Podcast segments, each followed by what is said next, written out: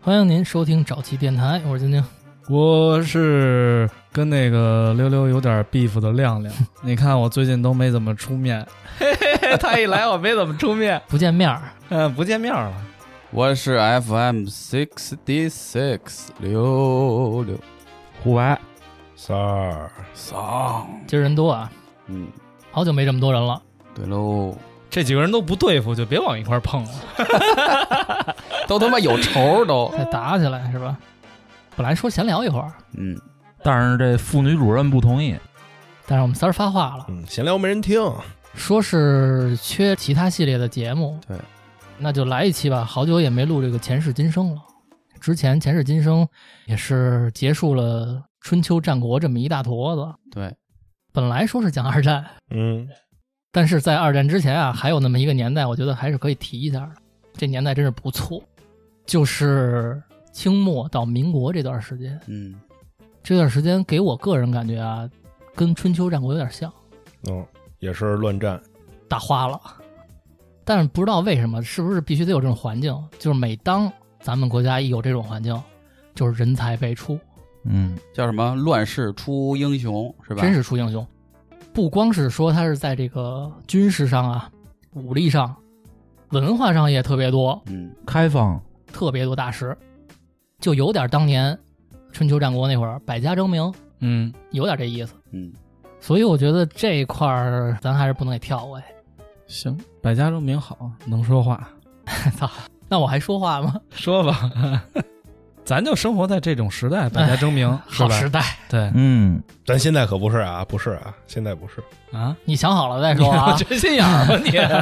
我都说了，生活在这时代，你还今儿做核酸了吗？没做核酸我怎么来的呀？二维码我看一眼，今儿我们俩来还真是我扫的码，他没扫码，揭发这好像这得拘十五给天奖吧？金，给奖金。又回到商鞅那会儿。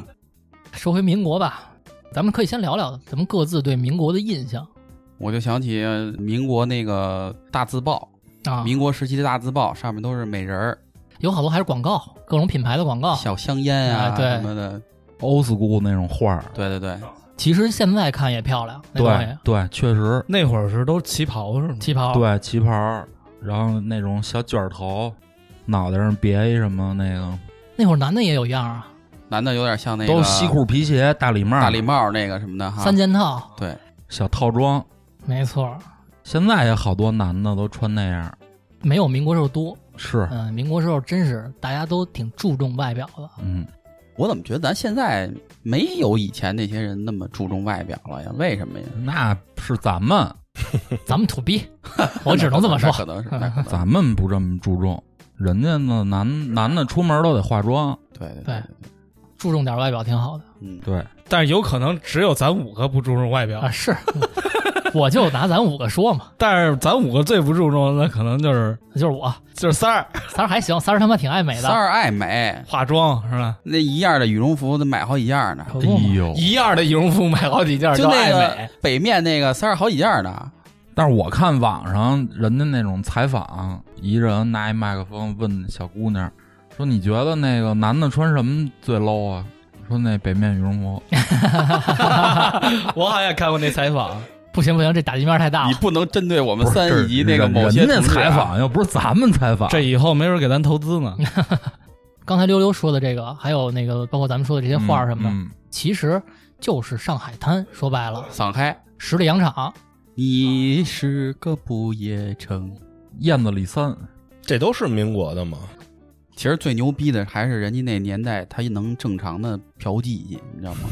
我操那边啊，溜溜 啊，大清也行，哦，大清也行，这个咱之前聊过，说管仲那一期，啊、人家管仲就在春秋战国年代就在国内搞起了这个妓院。真羡慕。反正吧，说到妓院呀、说到青楼，其实这个有一个家喻户晓的故事，就是蔡锷将军和小凤仙的故事。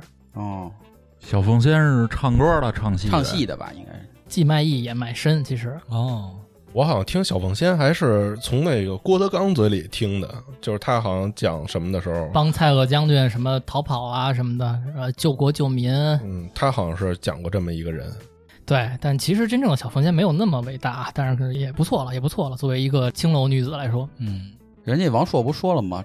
卖身的女的其实比那些小偷要高尚一些，嗯，人家就是正常的用自己的身体换取一些东西，对不像那小偷他妈的去剽窃别人的东西啊小。偷不是靠这个技术换取一些东西吗？嗯就是从这个道义上来说，那道义其实最该抨击的应该是抢劫了，对对对，这些都不好。嗯没说嘛，最烦你们这些抢劫的了，一点技术含量都没有。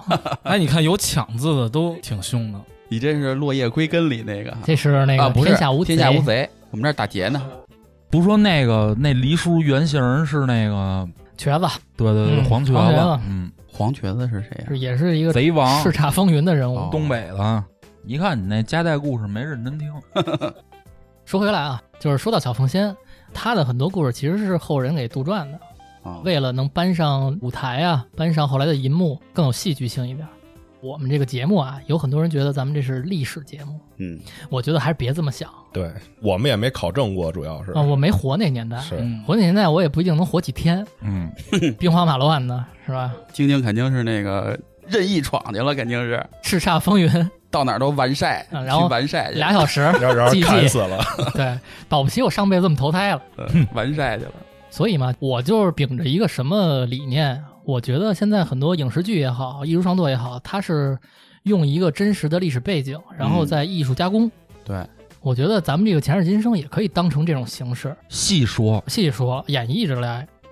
因为我之前看见有挺多朋友跟我聊这个前世今生的细节啊，就是咱以前那古代的那个，有的人会说出一些咱们没提到的细节啊，或者嗯他们会觉得有的地儿哎不太对啊，跟我看的。这个版本应该有好多版本，对，对吧也？有很多版本。二一个呢，我说话别当真是啊，嗯，就是瞎聊天儿，瞎聊天儿瞎聊天儿。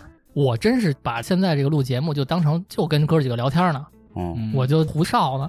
比如说您听着我们这段儿，觉得哎这人好像有点意思，完了嗯我看看真实的历史记载什么样的，上上什么百科，啊您自己查查。再翻翻。呃也没准儿那都不是真实的记载那，对，这都没地儿考证。咱们就相当于要引 子，您就当着今儿跟我们一块儿吃完饭，坐边上一块儿聊会儿天儿嗯就完了，然后我们今天讲的呢，也是属于我们自己个人看完以后的观后感。是这意思。对，就是吹会儿牛逼。我呀，就是得机会都把各位主播就安插在里边了，我就替换成这个历史人物就完了，好，好吧？啊，连人本名都不 提了，是吧？这不玩一干脆的吗？嗯，行，痛快。都是三儿干的，晶晶，你知道你要讲这些故事里哪个人物最嘚儿喝吗？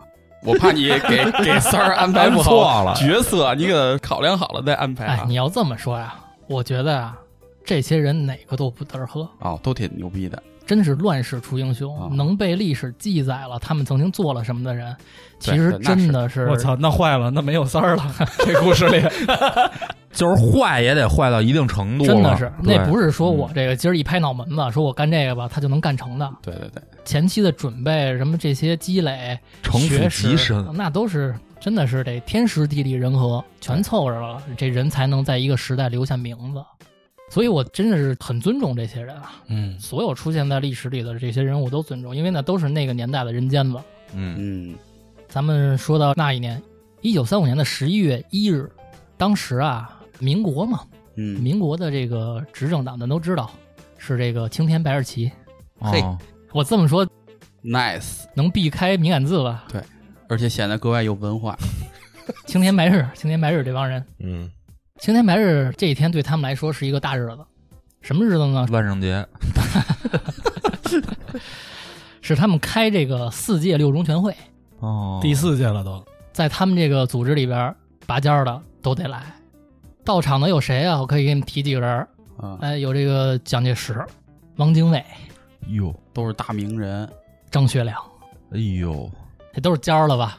天花板了都是。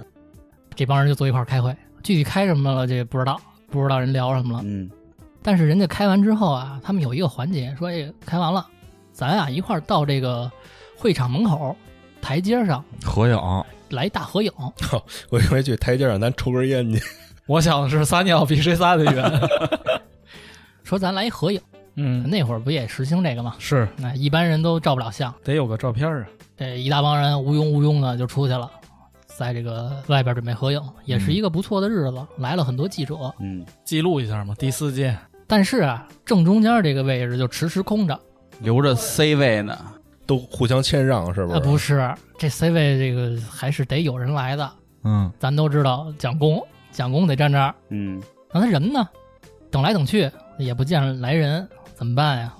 当时啊，据说这二号人物王精卫嗯就亲自的进去去找老蒋了。嗯，咱们稍微懂一点民国历史的人都知道啊，这个汪精卫跟蒋介石其实不和，嗯嗯，因为汪精卫是在党内是属于这个呼声很高、人气很高的人，但是老蒋掌握实权，哦，有军队，较着劲呢。黄埔军校。嗯，到了一九三五年这会儿呢，俩人已经明争暗斗很多回了。嗯，就关于汪精卫的事儿，其实要有机会咱也可以开一期，他也可以聊身上很多事儿。但是今儿他不是一重要人物。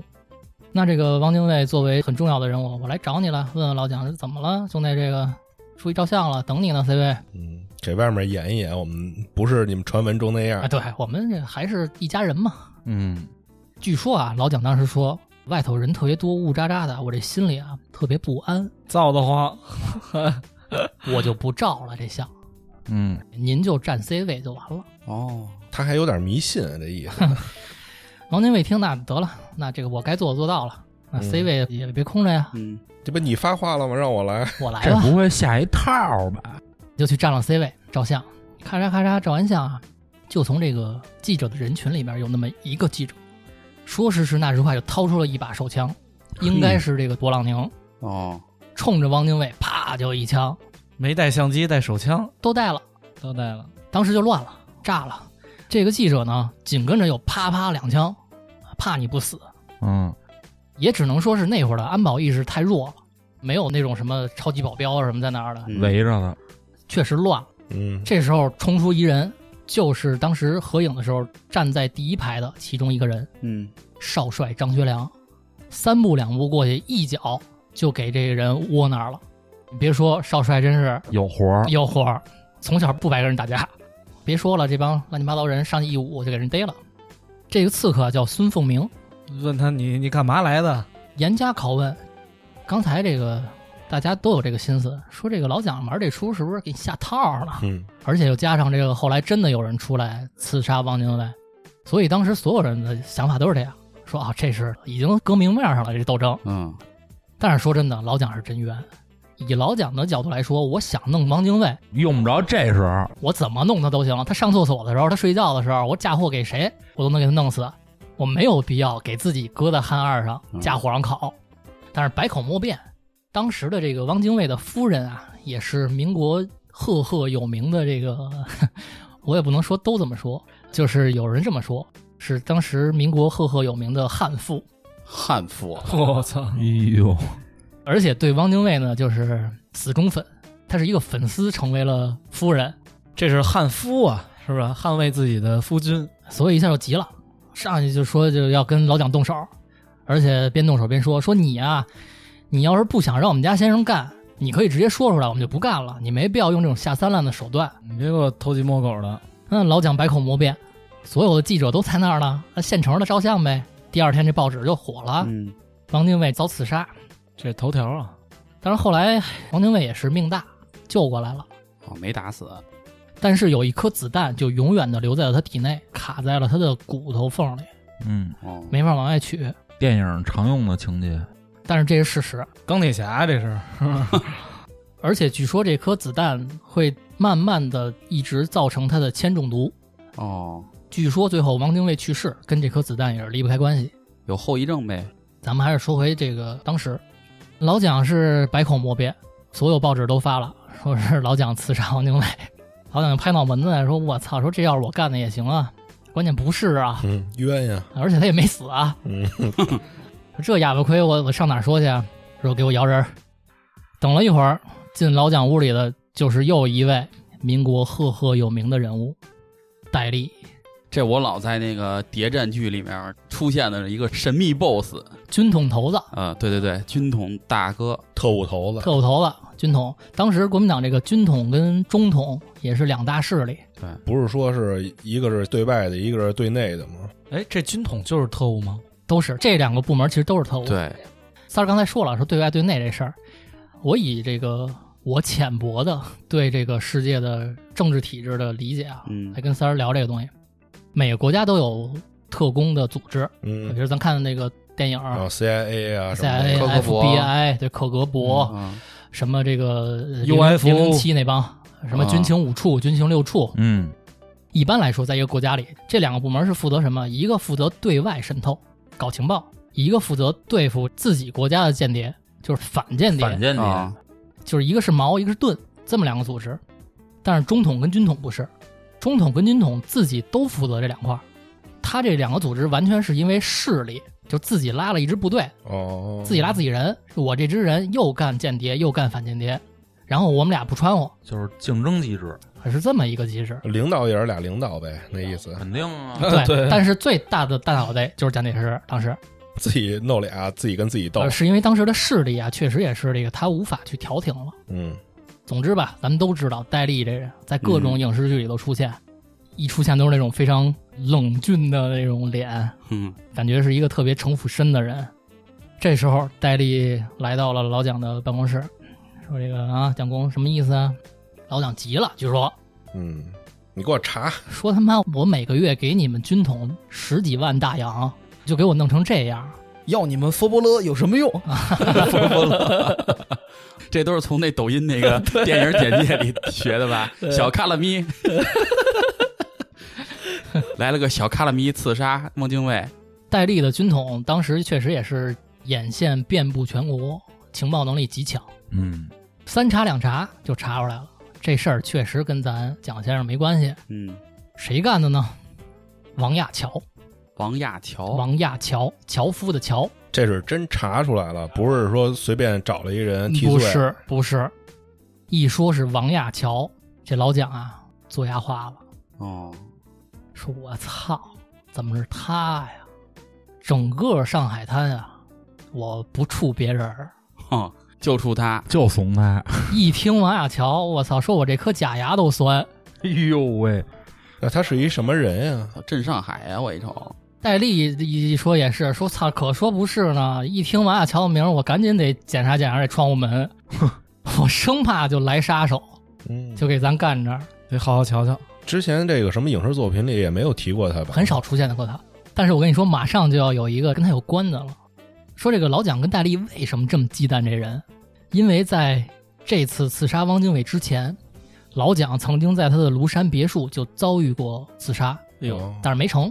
嗯，后来也查清楚了，行凶人就是王亚樵。哦，不光如此，当年的张学良、宋子文都遭到过暗杀，嗯，幕后黑手都是王亚樵。哎呦那他这第六感够准的， 这跟第六感有什么关系？就是说蒋介石没照着这照片儿没的站呀那 C 位啊，哦哦所以啊，其实已经是一个不陌生的名字了。嗯，一听这个，我操，太害怕了。哦，我觉得这个王亚樵当时他这个角色在他们心目中的地位，就有点咱看那电影基努里维斯那 John Wick 那感觉似的，就是谁都怕他，又不敢惹他，还知道他特牛逼，就这么一人，嗯，可以说一下，王亚樵后来啊被后人誉为民国第一杀手，哦，第一杀手，这个称号帅不帅？这可不是一般人能得到的，对而且在那种乱世里能当第一，确是实， ，Number One， 杀手天花板，这跟咱电台的地位差不 多。叫什么荔枝天花，荔枝第一， 荔荔枝第一电台，自己说的最瓢，没想过呀，哆主要嗦我自是己说，对，没想过呀，因为这可不是一个和谐社会啊。当时嗯在那个年代里，可不是说就你一人竞选你当第一啊，嗯，没人跟你争，那层出不穷，刺客杀手不乏狠角儿。乱世嘛，那咱们这块儿也可以聊一聊对这个民国刺客。其实这个民国刺客有一个最有名的，还不是他，最有名的有一个女孩叫施剑翘，没听说过，她是为父报仇，隐忍了十年，杀了这个大军阀孙传芳，这孙传芳听说过，凭一己之力，女子之身给孙传芳杀了，所以有名儿。那使的是美人计，啊呃，还不是，因为孙传芳后来他这个下野了，当和尚了，这女的上哦，上庙上庙寺里里给他杀了，杀父之仇。后来也是弘扬他这个为父报仇这精神，给他减刑什么的，还好嗯多名士什么的也出来帮他说话，所以他其实特有名。哦，这个故事什么郭德纲什么的好像都说过，石间翘。还有一个很有名的一个女刺客是这个郑平如，郑平如这名不熟吧？不熟，色戒知道吧？哦，是那谁那刺杀汪精卫那个她演的还不是刺杀王精卫那个人，就是梁朝伟演的那人不是王精卫，哦，那女的叫什么来了？汤唯、汤唯演的是这个人吗郑平如，哦，他演的就是这个。对，那电影确实是我看过，但我都是倒着看的，我就倒到那个 我知道，我懂。楼下狼狗那块儿开始。那电影开始之前就是，删删了那块儿，嗯，你肯定到那儿啊，对我都不愿意看哦，那那电影还删过呢。都够会的啊。啊汤唯演的那个角色就是当年的郑平如，哦，她的所有故事其实你就看《色戒》就 OK 了。这两个都是在民国时期鼎鼎有名的女刺客，但是她们都得把王亚乔让过去，因为王亚乔才是民国第一杀手 Number One， number one。这么牛逼啊，咱们来说说吧，王亚乔。王亚乔一八八九年出生在安徽合肥，在他们那个年代，你知道有一个谁是他老乡吗？谁呀？李鸿章，我操，那不是北那个什么水？哎，北洋水师，北洋水师那哎个封疆大吏，也是安徽合肥人。哦，他是安徽的。王亚乔他老乡，一八八九年出生，那会儿还是清朝呢，大清还没亡呢，甲午战争还没打呢，大清必啊亡。大清还是得亡 呢。嗯，后来他长到十六岁的时候，参加了一个大清朝办的考试啊，科考。啊嗯是，那种乡试，不是说你进京赶不考是进，京赶考，就是海选海选第一名才能进京考去，是吧？前几名就那种，就跟后来这选秀是一个道理啊。以前地方选，还有第一名发链子，你知道吗？ 你要是觉得你自己牛逼，你要觉得这不公平，你把链子举起来，你松手， 那就放地上。我就问你，你有 freestyle 吗？对对对，我在朝刊有 freestyle，咱都够呛的，够呛的。而且他参加的这一届呀、很有纪念意义，嗯，是大清朝的最后一届。哦，最后一届，那叫什么？清朝有什么？清朝有嘻不是清朝有嘻哈， 清朝有什么？有秀才，有状元，对，清朝有状元的最后一届，你看，十六岁也是参加选秀的岁数嘛。还要补上最后一届。他就在这个泸州书院以童生的身份参加了这选秀，结果名落孙山，海选没过，落选哎了呀，落选了。没花钱，那就是因为王亚乔啊，怎么说？你要按选秀来说，他肯定是选不上，哦，因为他长到成年之后，也就是个一米六出头的身高，嗯，比较瘦小。那个年代的不都人不高吗？我跟你说，有好多肯定有挺高挺高的壮的，你别以为那年代怎么你着，知道关羽多高吗？关羽两米多呢，那都多少年以前了？就哪个年代都有这个什么身材都有。嗯，但王亚乔就是身材比较瘦小，而且呢，近视眼，哦，近视眼，那得戴一小眼镜儿啊，戴一小圆眼镜儿。这粘人出豹子，哎，你就想这个形象怎么能后来成为了民国第一杀手？掉人堆里找不着，不显眼儿。这一次考试之后啊，他名落孙山，那也就别想着什么进京考了。嗯，他就回到了家乡，干嘛去了呢？去这个开馆教徒，当一个先生，当老师去了教书去了。因为还是有点文化的，呃他有点文化呀。啊在教徒的过程中呢，他也是跟人练练那个小拳儿、小腿儿啊，嗯，练练拳脚，锻炼身体，文武双修。别看这个天生父母给的这个身材并不占优，但是下功夫，勤能补拙嘛，勤能补拙是。不是小钢炮？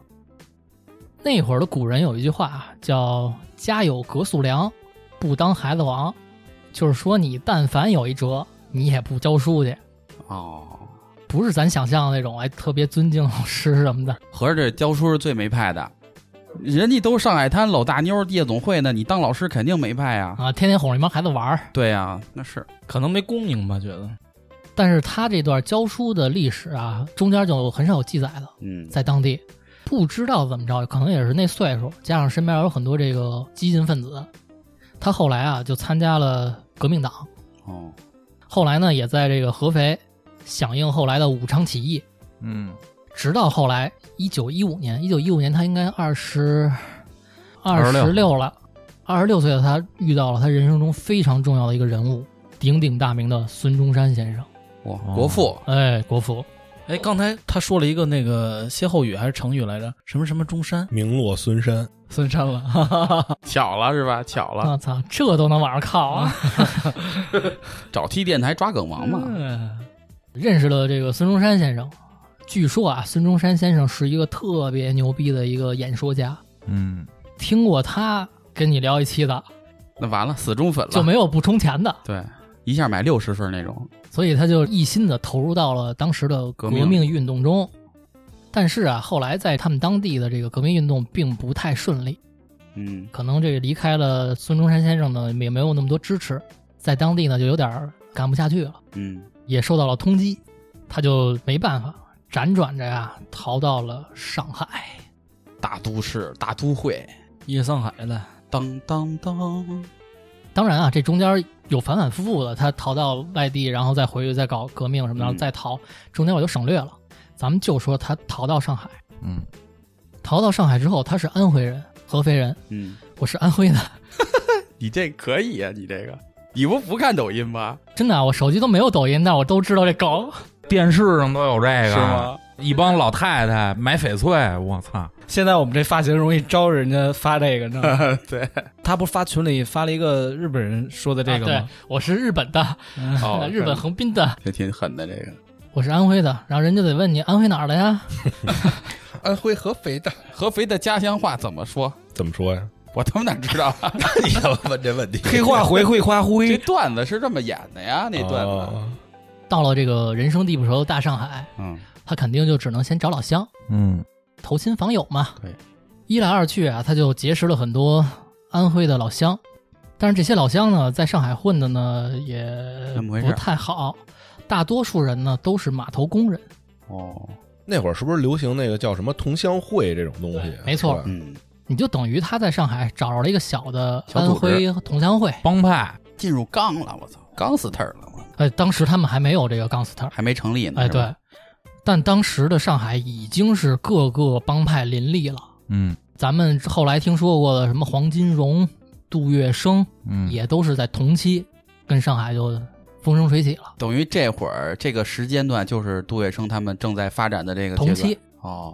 我操，那这社会得多乱呀！我操，正因为这么乱的社会，所以这些码头工人啊，真是挨欺负。嗯，你每天早上起来一睁眼就吭吭吭干苦力，到晚上临睡觉才能下班儿，然后吃过东西一睡觉，第二天早上接着干。嗯，一个月到了呢，挣不了俩钱儿，还还得得各种削剥剥削你。嗯碰见那种地痞流氓，欺负，非打即骂的，嗯那你说这些干码头工人的都是小伙子，谁也挨不了长期这欺负。嗯，对，操，你也这个俩肩膀扛一脑袋，我也是，都有劲啊，儿，我也不缺手不缺脚的，那凭什么你能欺负我呢？对，王亚乔就开始在这个他的安徽同乡会里啊煽乎大家。嗯，他是一个非常有领导力的人，这不就是教父吗？是不是那意思？有点那意也能思。煽乎，你想他在当地就搞革命呢，对，得了真传了也是，见过那些，你想想，嗯对我操，我虽然不如孙中山先生，学着东西了，还 是孙中山山务的是这些有文化的，我山务这些没文化 的。这都好洗，但是人家的这个煽乎啊，虽然听上去不太褒义，但其实他的出发点是好的。抱团取暖，对，看不了我们这些同乡挨欺负，对，凭什么呀？是吧？我们得团结起来，咱也不怕他们。有压迫就有反抗，没错，他就在这个上海滩组织起了一帮安徽同乡，建立起了一个组织，这个组织称为斧头帮。我操，嗯哎呦，哇，斧头帮是他建立的，这就是功夫里那个是吧？不是码头干活吗？带斧头啊都。啊，干啊！你欺负我就剁你，是不咱是？啊还拿镰刀和那什么呢？ 咱拿斧头不行？啊所以你说这个影视剧里没有出现过王亚乔，其实也不准确。嗯，是斧头帮帮主原型就是王亚乔，但是他的形象就不像琛哥那么帅啊，啊，他也是一米六几，完了戴一小眼镜儿，这么一人。有点像那九七里那个那猴 儿，那戴感觉帽子戴那礼个帽那个，一打人老蹲着那个是吧？拿俩爪子那个蔡宝剑，不是，也没那么他妈惨啊！看着 你说太惨了。那挺牛逼的那个，嗯自从斧头帮在上海啊开始建立，发展的是日益壮大，嗯，因为有王亚乔的这个理念在呢，这帮人啊上街反正都带斧子。我还看过一个节目，还是咱们之前的央视的一个挺著名的主持人，后来还去世了，李咏，李勇啊，嗯哦，他主持的一节目就聊到了王亚乔，非常六加一，啊他请来了一个人，人家牛逼啊，人家请来了王亚乔的儿子后人，后人，嘿，哦，他儿子还活着呢，哎，挺老的了，一个爷爷，那现在也得百岁了嗯，，差不多。人后人还有后人呢，肯定对这一代一代的。我操，当时这个李勇就问王亚乔的儿子，就说：“那你从小你肯定见着过你们这斧头帮嗯什么样？说是不是跟电影里演的似的，都拿斧子出去砍人？”人儿子说：“说不是，说我们这个帮派啊，反正我知道那会儿拿斧子的人是一个专门的一支队伍，哦，叫斧头队，一千来人儿，我操，一千来一人，千来人我儿。操人不少啊，一千人。这支队伍什么都不管，就负责剁人。就躲人，我是那个行哪有事儿，然后什么一支穿云箭，千军万马来相见，我那他们是先行队伍，相当于他们就是这个冲锋队，就是专业办事儿的，就是极恶飞盗里大有他们，啊 专门办事儿的这帮人。人家这帮派里后来可能还有其他队伍，什么弄经济的呀，嗯，这那的一大堆人，非常专业的一支队伍。我操，共济会啊这事儿一千多人后来啊，他这个斧头帮创建之后，经常呢因为替穷人撑腰，就跟人这个街上互砍，谁欺负老百姓了就剁谁基本上开始也是保护他们同乡人，啊！到后来慢慢的能力大了，开始保护一些他想保护的街坊邻居啊，离得近的。去教父家那个给点钱，那神哪哪怎么怎么哎着，你把欺负教我父说又啊低，了，教父人不要钱，教父只要想帮你，人就帮你。 哦你得认我就行。嗯这么说其实真的跟教父很像，有点像，好汉护三村，好狗护三邻嗯，这么一角色。到后来，斧头帮是一个什么形象？在上海，闻风丧胆，说是这个杜月笙跟黄金荣一提到王亚樵的斧头帮，就得教育自己这个门生啊，他们叫门徒嘛，啊，说你们上街啊，见着这个斧头帮的门徒，躲开就完了。也怂，说咱们啊是为了混口饭吃，他们是真不要命。你就想吧，当时斧头帮在上海的这个势力，太嗯牛逼了， 根本不输给杜月笙跟黄金荣，这是真硬，他们就是干。嗯，这个杜月笙不是后期人家老讲他吗？说他会人情世故啊什么的，人家玩的可能是这个这块儿的。王亚樵不，就是干，谁欺负你了，让他死。太凶了，总之，看这个史料记载啊，斧头帮正式建立是在一九二一年，嗯，这会儿这个王亚樵也就是三十多岁，跟咱差不多大，人都已经拉支队伍了。咱连一个队伍都没有，他们已经有先行 队了，一先行队一千多人，多吓人！我这都三十多了，我连把斧子都没有，我现在。现在你只有玩露营的有斧子，感觉不行，都没斧子，后来啊，时间过了两年，到了一九二三年，一九二三年，斧头帮终于在大上海啊干了件大事儿。嗯，这个事儿的起因众说纷纭，有人说啊，是因为这个当时的淞沪警察厅厅长，大官了吧，上海警察局局长嗯，叫徐国庆啊，不是徐国良， 你说 跟谁出去的？徐国庆。徐国庆那个表情挺牛逼的，老是那样儿，据说啊，有一个说法，说是这个徐厅长欺负斧头帮的小兄弟儿了，毕竟他是警察厅厅长嘛，嗯，有势力，欺负你平民怎么哎了？不拿你当回事儿，欺负你了。也有人说是一些其他的复杂原因，复杂原因我就不解释了，我就按这个江湖传闻，嗯说是这个警察厅厅长招斧头帮了，嗯就欺负你了，怎么了？嗯，小兄弟挨欺负了，得回家找大人呀、 啊，一层一层的就告到了王亚樵这儿。这儿可以说一下，王亚樵啊，字九光，那会儿人还有字呢嘛，而且啊人是文化人出身，所以在上海滩啊，人家都尊称王亚樵为九爷，这个辈儿比较大的呢就叫九哥，反正这帮小兄弟就叫九爷呗。挨欺负了，嗯让他死啊！你嗯操，真牛逼，都不问是谁，那就死啊。说说不是，说这个有点难。说是谁呀、啊是淞沪警察厅厅长徐国庆、徐国良。你就叫徐国庆吧，说的顺口，九爷怎么着？让他死啊！我操，真狠，管你是谁，就是他不琢磨是吧？操！我他妈要是普通包呢，我得找九哥，我得跟九哥说，我说我录完音，三儿不主动骑电动车送我回家，然后九哥就跟他我说让他死啊！我找九爷，我说他们让我打针，操，那也得换身份证了。我一瞅，我操，我跟你说，帮派和帮派不一样。九爷说让你死， 那你死啊！我们这儿才一千多把斧子，不是，九爷说，那你打，啊 我也打了。 咱就说这个这么一大哥，嗯在这种乱世里边，那真是得兄弟爱戴，就冲这事儿是吧？嗯，教教呀，他是跟大哥嘛，大哥得有大哥样儿。对对对，咱们说这个王亚樵九爷就是有大哥样儿，人斧头帮不是白来这么多兄弟，人都明白冲什么来的。所以时间到了一九二三年的十一月十日，在这个著名的大世界，哦，这也是一大夜总会吧？这个据说是应该是黄金荣的产业。大世界有一个大世界洗浴，在这个洗浴门口，徐国良就被斧头帮乱枪打死，哦，也用枪，用枪干了这么一事儿，一下斧头帮在上海就声名鹊起。等于他们也没有那么冲动，也摸点儿，那我肯定我不能冲警察局里去，对啊，我跟你玩枪战去，我操！不是你要记住啊，他是民国第一杀手，嗯，他不是民国第一悍匪，有素质是吧？他也得制定暗杀计划。不是宝 山，干了这么大一事儿，那就是这个一石激起千层浪，这就不是你们这什么黑帮争斗什么的了，嗯，你直接这个杀我政府重要官员，是，这事儿太大了。王小乔也知道这事儿闹大了，那都干了怎么办啊？他就跑了，撂挑跑了，不是那怎么办？你逮我啊，逮指逮大头呗，那意思。这是你是罪魁祸首。，对，谁下的命令啊？王小乔呢就投奔了他一个有交情的人，叫卢永祥，这个名字不用记，嗯你就可以理解为是一方军阀。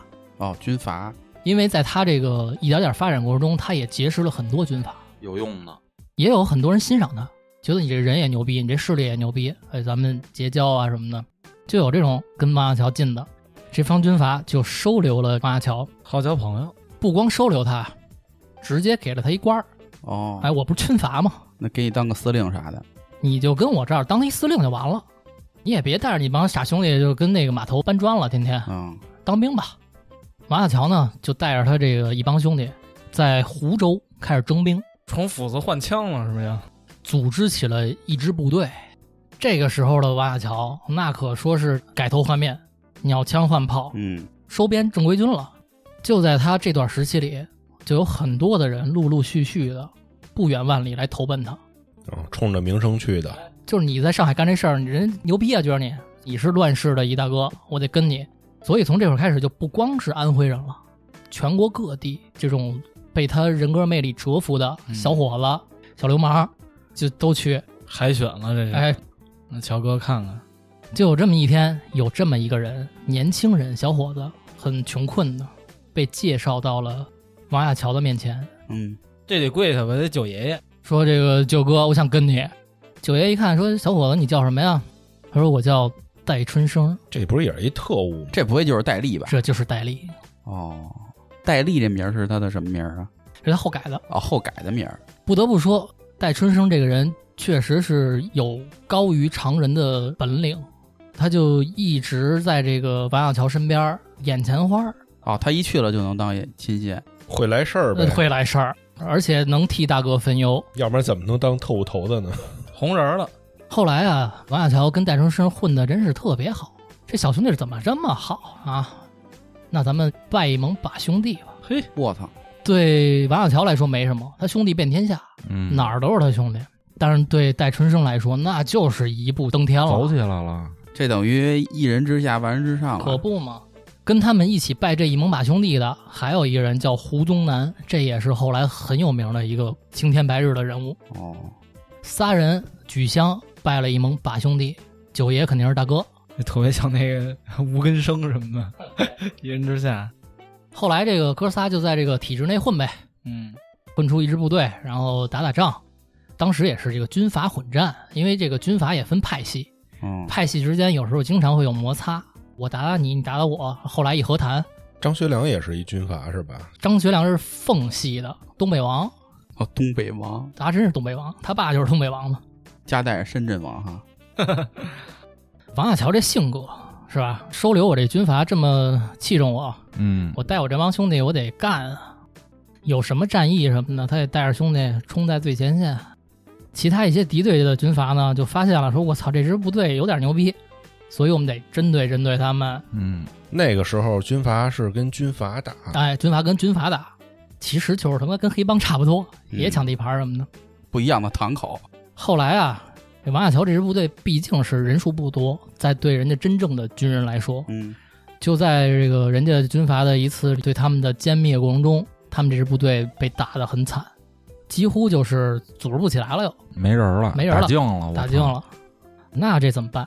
这么多年的这个积攒没了，嗯，把兄弟仨人就开一会，说怎么办呀？咱们仨想想以后的路吧。兄弟俩就问大哥，咱们现在怎么着？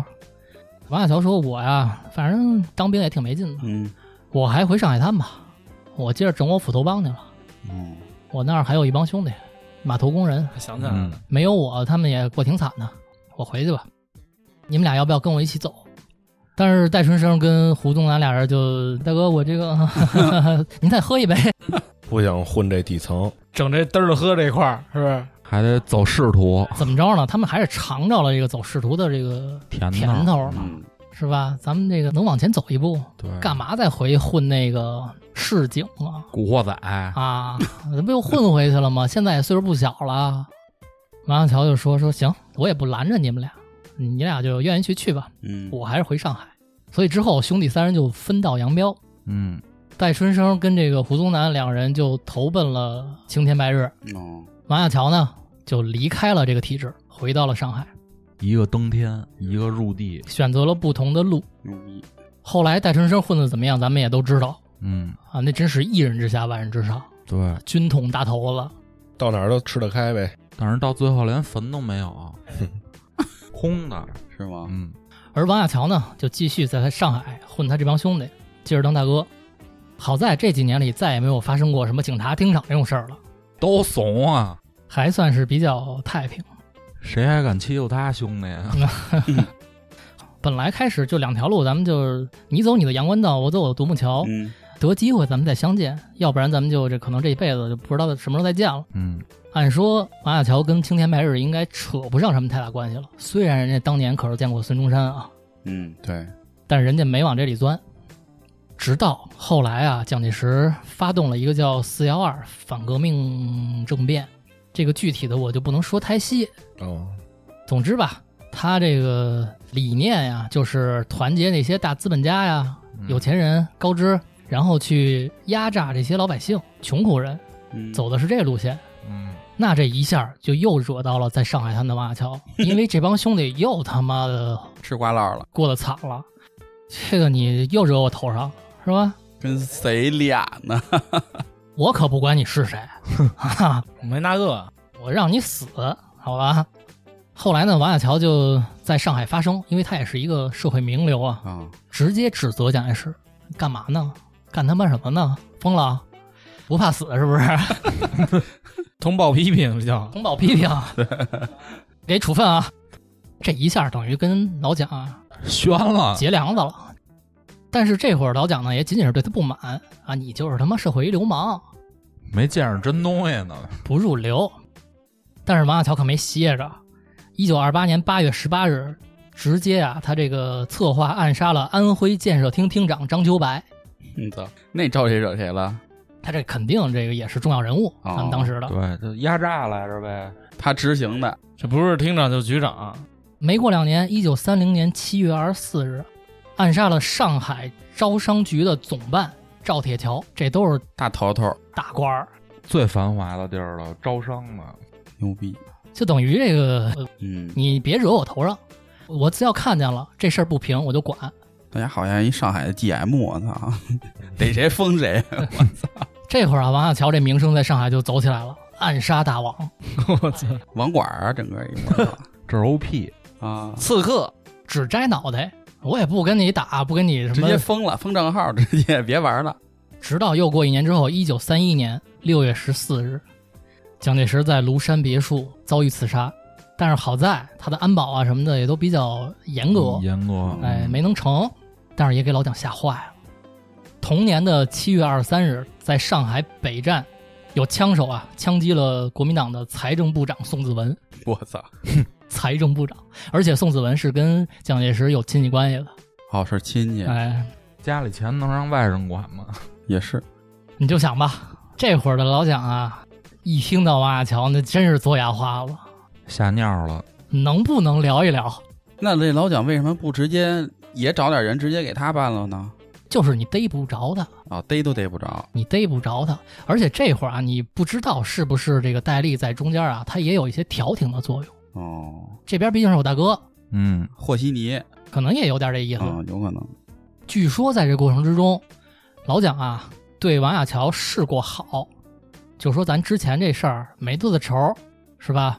我也没杀你家人，怎么着了？嗯咱们就是属于政见不同，理念不一样。嗯，你呢是个人才，我也很看重。我想啊，你能不能这个加入我们？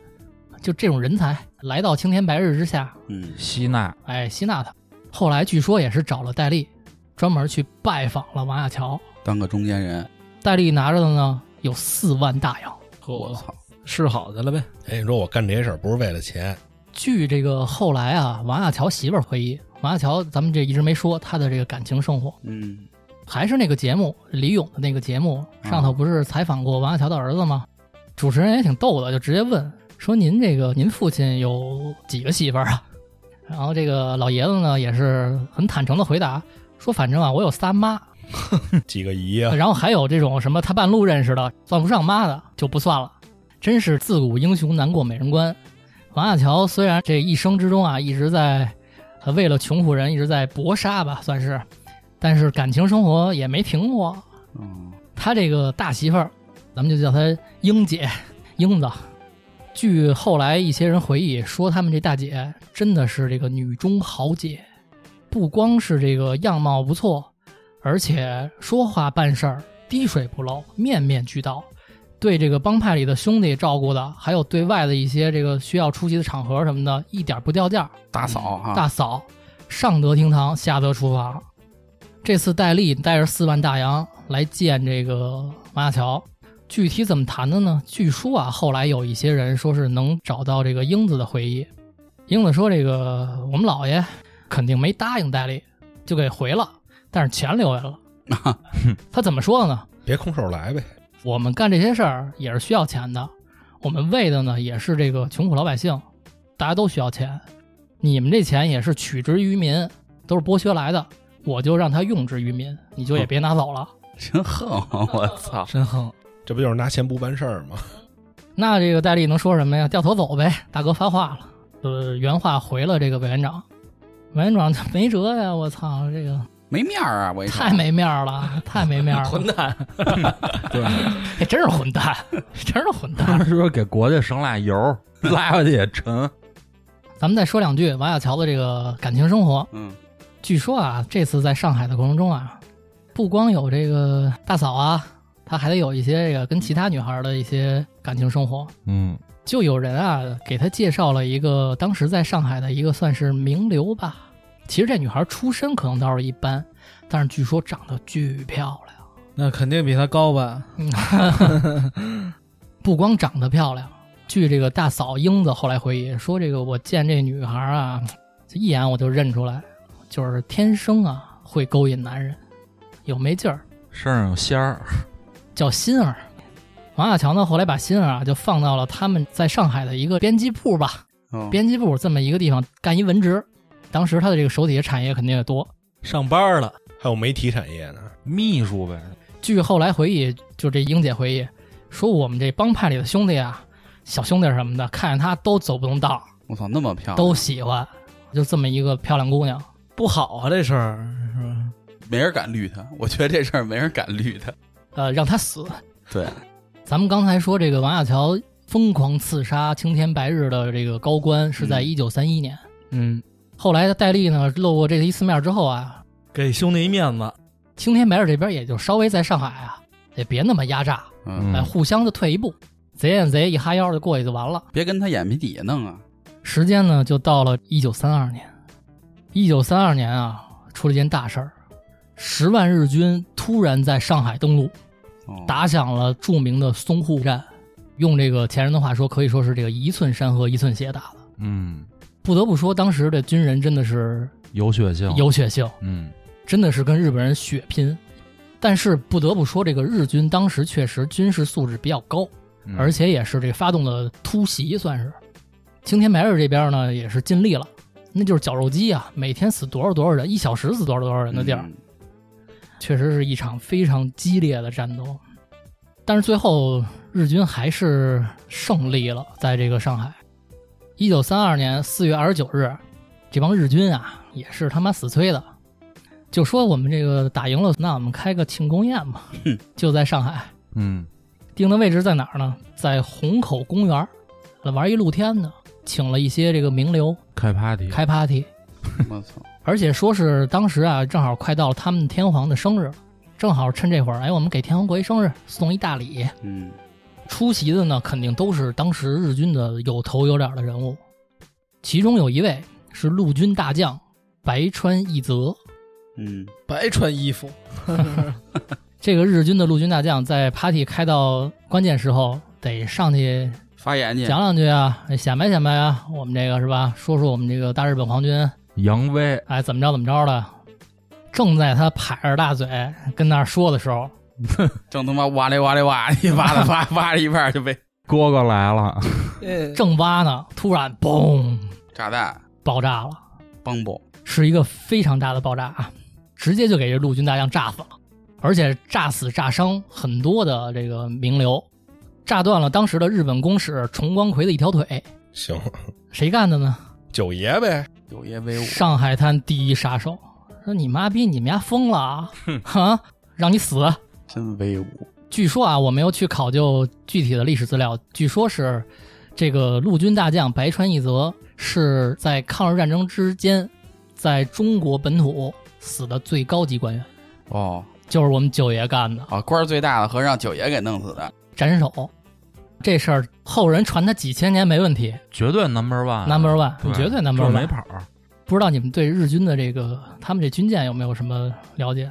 日军有一艘军舰还挺有名儿，叫出云号，不知道，当时就停靠在上海的这个浦东，嗯，后来也被九爷炸了。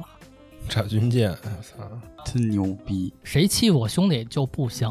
我操，行军舰都给炸了，咱说到这儿，可以说是九爷这一下就跟这个流氓完全就拉开了等级啊了。嗯，你别说这个，有的流氓说什么他会协调什么各种关系，能让什么老百姓过得好。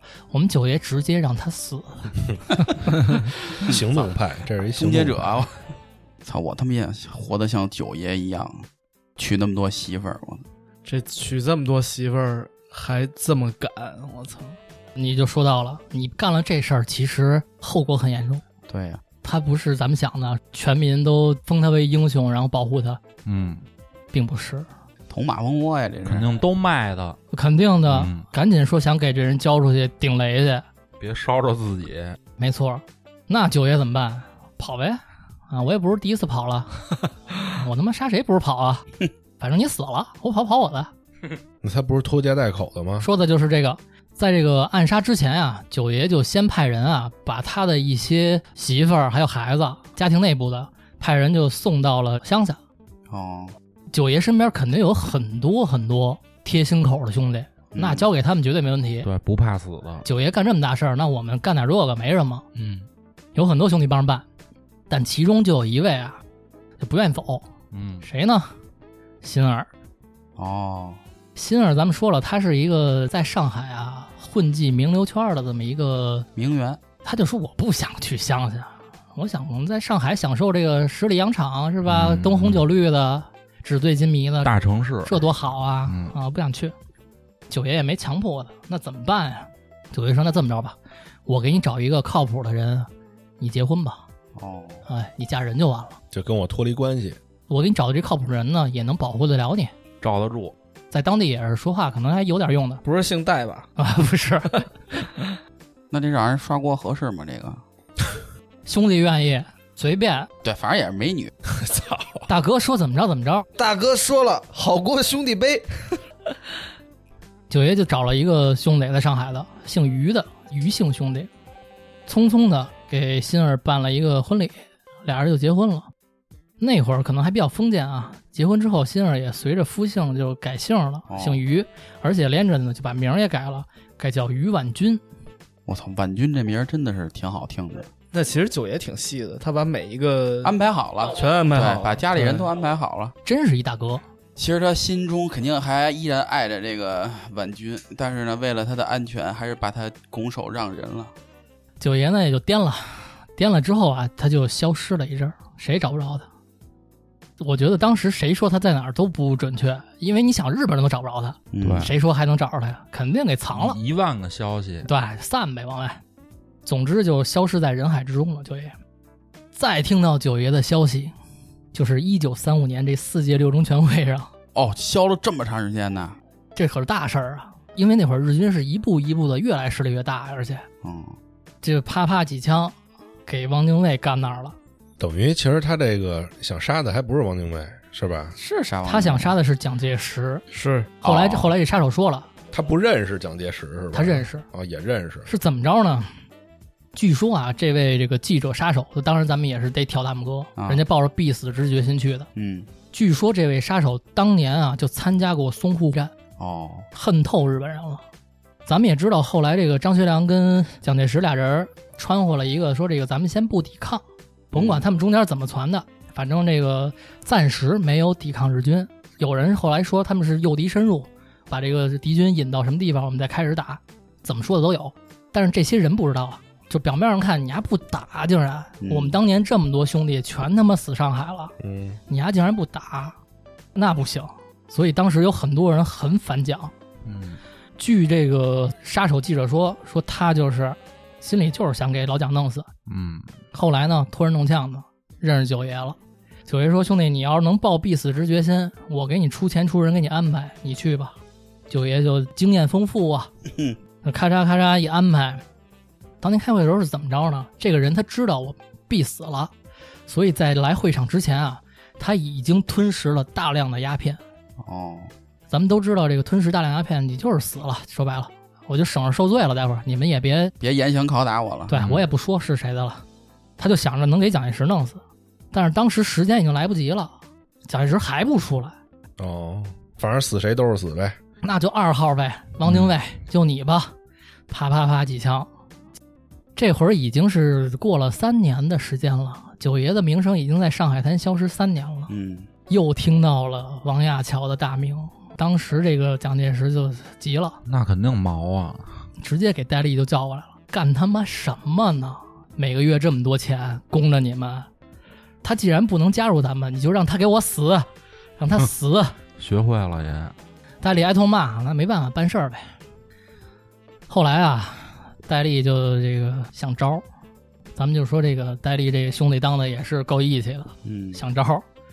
我说我找不着我大哥，嗯大哥也不见我，怎么办呀？怎么办？但是戴笠有一个什么优点？他手底下消息太灵通，全是特务。找不着九爷，能找着一个跟九爷有关的人，哦，于万军。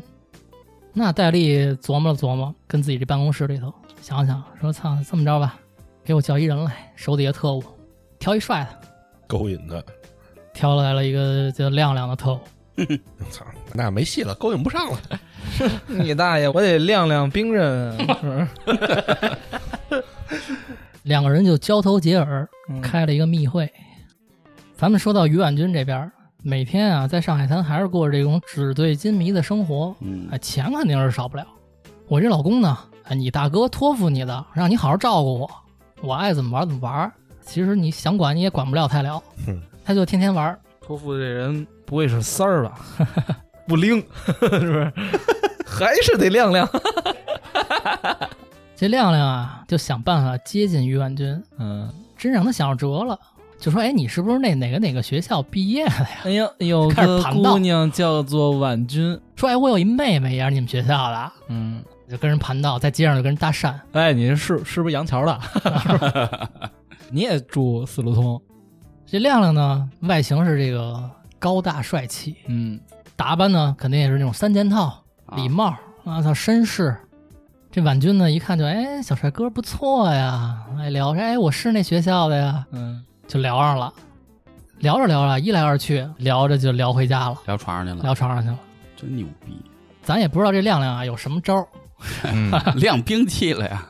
反正这戴笠肯定是精挑细选的，你别管他挑哪方面儿，嗯，都是尖子。啊哎，反正是挑出来的。亮亮接一好活儿，我一瞅，就给这婉君啊弄得真的是这个神魂颠倒。我也算是间接的接近九爷了。呃，对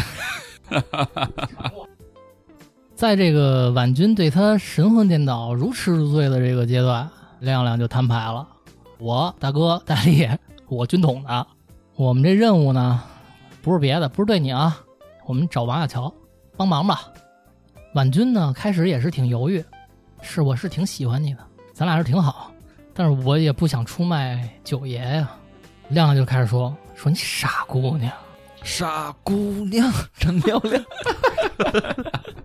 人活一世为了什么呀？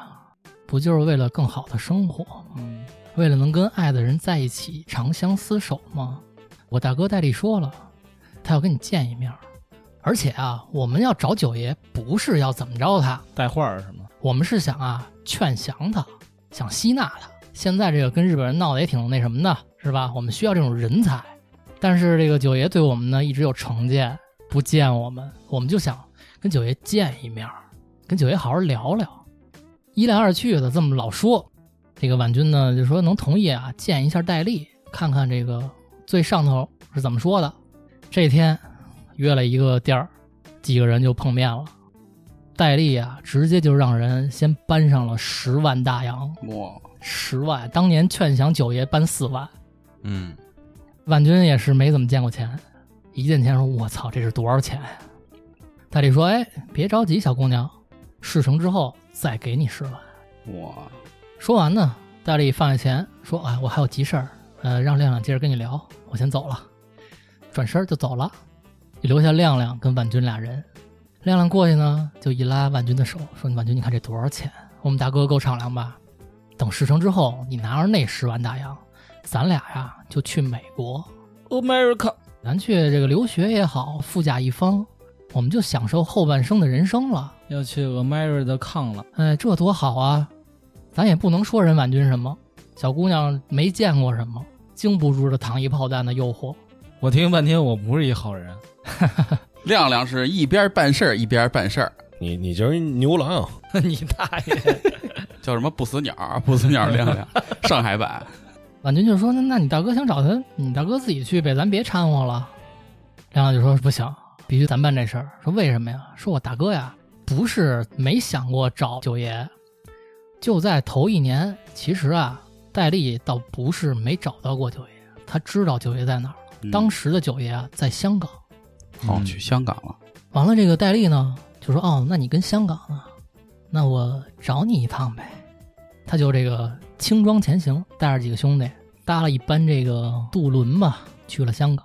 但是从香港刚一出关，上来这么几个这个 英国人、白人，直接给戴笠就摁了，二话不说就直接给他关小黑屋了。啊，时间倒是没长，关老家三天。三天之后，往这个小黑屋外头一蹬，说：“哎，待够没有？待够了，滚回去，别他妈来香港了。”这是怎么回事呢？当时啊，九爷在香港，虽然戴笠手底下兄弟多，情报多，那九爷也不缺这个，而且都是一门心思让九爷好的。嗯，就有在上海那边的兄弟就发来了这个密报，说九爷快颠，戴笠要带人去香港逮你去。九爷说：“我不跑，我不跑，他上不了岛，我跑不跑的再说，反正得给小春生，我得上一课。追我到哪儿了？他要。之后啊，九爷就去找了啊香港当时的总督。这么大面儿啊，我总督一看，哎呦，九爷平时请你吃饭你都不来，怎么今儿这么有面儿、啊？这是去哪儿都好使啊！人家干多大事儿啊！真是这名气，全世界都有名儿。你知道他干完这个炸日本大将这事儿，当时其实他已经不叫上海第一杀手了，嗯，全世界称他为远东第一杀手。 我操，远东第一杀的，所以当时这个英属的这个香港嘛，总督接见了九爷，九爷您吩咐，您说话怎么着也？怂， 也有点崇拜或者是对，哎他就是尊佩服，敬他那，他有人格魅力。 respect，九爷说：“别的倒没有，我最近有一小兄弟要来香港，你就别让丫进来就你行，帮我啊招待他几天。”所以后来才有了戴笠上岛给摁了。据后来戴笠自己说，大骂白人，嗯，说他妈逼这帮白人是真操呀！他们待那地儿都不是给人待的，这环境这那的，那我受多少罪啊操，！没给丫扔里几个黑子就不错了啊，而且据说戴笠那一生就再也没有去过香港，哦，不知道这三天到底怎么着了。 估计有黑子， 不不知道这没法说他，主要不是自己地盘儿，反正九爷给背了个礼，嗯，九爷给谁都背礼，你甭管是炸弹是什么。嗯，而且我觉得九爷真是给面子了，对呀，没直接关弄你，三天而已，嗯我就让你长长记性，自省，别追我就完了。但是戴笠这一回去没停，找了亮亮玩了这么一出美男计。 那你说这个又有钱又有帅哥，呃什么都有了，路也给你铺平了。小婉君点头了，说我其实知道九爷在哪儿，九爷在广西。嘿呦，亮亮一听有地儿就行，不是香港就行， 哎，香港亮亮也敢去，没事儿，只要我大哥不去就完了，我办就完了。咱们就说到一九三六年，一九三六年九月中旬这么一天，广西的九爷呀，正跟家跟媳妇儿这这个聊天呢，聊完天之后啊，他就跟英子说说那个你你带孩子早点睡吧，我出一趟。英子就说你干嘛去啊？他说我见个朋友。英子说你见谁啊？这么晚了，多危险呀、九爷说没事儿，我待会儿就回来。但是英子就不放，你得跟我说清楚了，你的安全现在最重要。这大嫂嘛，咱刚才说了，她不是一个普通的女人。九爷也直说，那个小婉君她来这边了，跟她见一面，聊点事儿，谈完就回来。当时据说这大嫂就做牙花了，靠谱吗？多找几个兄弟跟着你。嗯，九爷说不用了，不用了，这事儿人多了也不方便。说罢就出门了。之后啊，他就去了婉君当时在的这个房子，可能是一个远郊别墅啊，类似于这种地方。进屋之后一片漆黑，九爷进屋就说：“哎操，婉君你怎么不开灯啊？”说着呢就摸这个灯绳，找这灯。还没找着灯绳的时候，两把石灰就夸夸就迎面扑上来了。哎呦，玩下三滥的，九爷人家也是身经百战的人，眼睛被迷了，但是立马就掏出了腰间别的两把手枪，看不见，但是还击。盲射，这会儿呢，早已经藏在这个房子里的亮亮，带着他这个七八个兄弟，也掏出了自己这家伙，各种机枪啊、手枪什么的，就开始跟九爷对射。那完了，筛子了。是这个，毕竟这不是电影，人单力薄，而且嗯眼睛看不见。你就想亮亮制定这计划，还铺石灰什么的，他就得多怕着。哼，总之吧，一代英雄王亚樵九爷就在这个房子里被亮亮带着几个军统的特务当场给击毙了。哦，怪不得你之前说什么英雄难过美人关呢，原来在这儿呢。啊完了呢，这几个军统特务还怕这个王亚樵不死，过去又朝这个尸体之上补了两刀。补了两刀之后，他们还干了一狠的，他们给王亚樵的脸皮割下来了，我操，我操！可能是拿这回去复腰上命去了，但是你说这手段，我操，军统特务可够狠的。这鸡巴亮亮可真够操心。啊哎，我觉得你说对。 割完脸皮之后啊，这几个军统特务还没着急走，哎，亮亮回屋啊，就给婉君又薅出来了，就跟这屋里啪啪两枪，去你妈地！哦，又给婉君弄死了，哎，什么十万大洋啊，嗨、那十万都是我的。哎呀，傻娘们儿，到这儿，咱们说的这个一代英雄、民国第一杀手王亚樵的这个短暂的人生就结束了。他死的时候好像是四十多岁吧，嗯，不到五十。怎么说呢？后人啊对王亚樵的评价啊褒贬不一，有人说他就是一流氓大哥，嗯，呃，也有人说他是爱国英雄，反正怎么说的都有。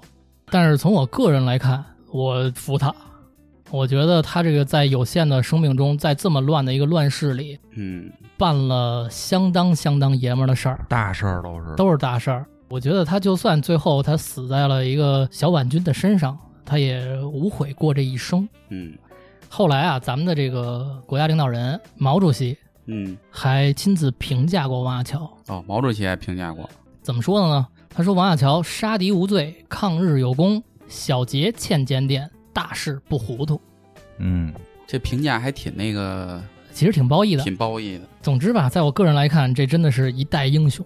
枭雄，绝对的。豪杰，嗯，这比之前《刺客列传》里说过的很多刺客，我觉得都值得给他上传，嗯，非常潇洒的一生。狂。得给，那为什么现在咱们的什么影视作品里什么也没有他呀？不知道为什么很少有人去拍他，但是戴笠出场的次数倒挺多。嗯，反正我看这连续剧，戴笠其实也不出场，都是说我们领导叫戴秘书长，还叫戴什么呀？他管戴老板啊，对，戴老板，对，就是一名儿，是吧对他老是说戴老板怎么着怎么着，他老有这个，拿这名吓唬人，对，拿名吓唬人。但实际上，这个影视剧里戴笠本人的这个角色好像不很少太出来多，对，不太多。但是你看，在这种谍战剧里边什么的，戴笠永远都是感觉是一个我操幕后最大对黑对手。对，就是幕后最大黑手伪。装者里是不是也有他呀？有啊，但是他在我们这个九爷面前，也就是个小春生而已。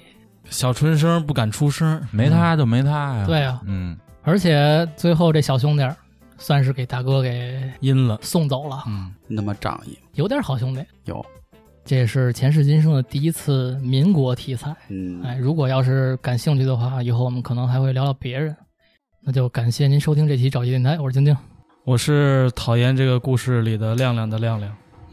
我是 FM sixty six 六六虎啊，三儿，三我真是应该给你找一角色安上。我跟你说，被那些斧头剁烂的人，拜拜。拜拜拜拜拜拜。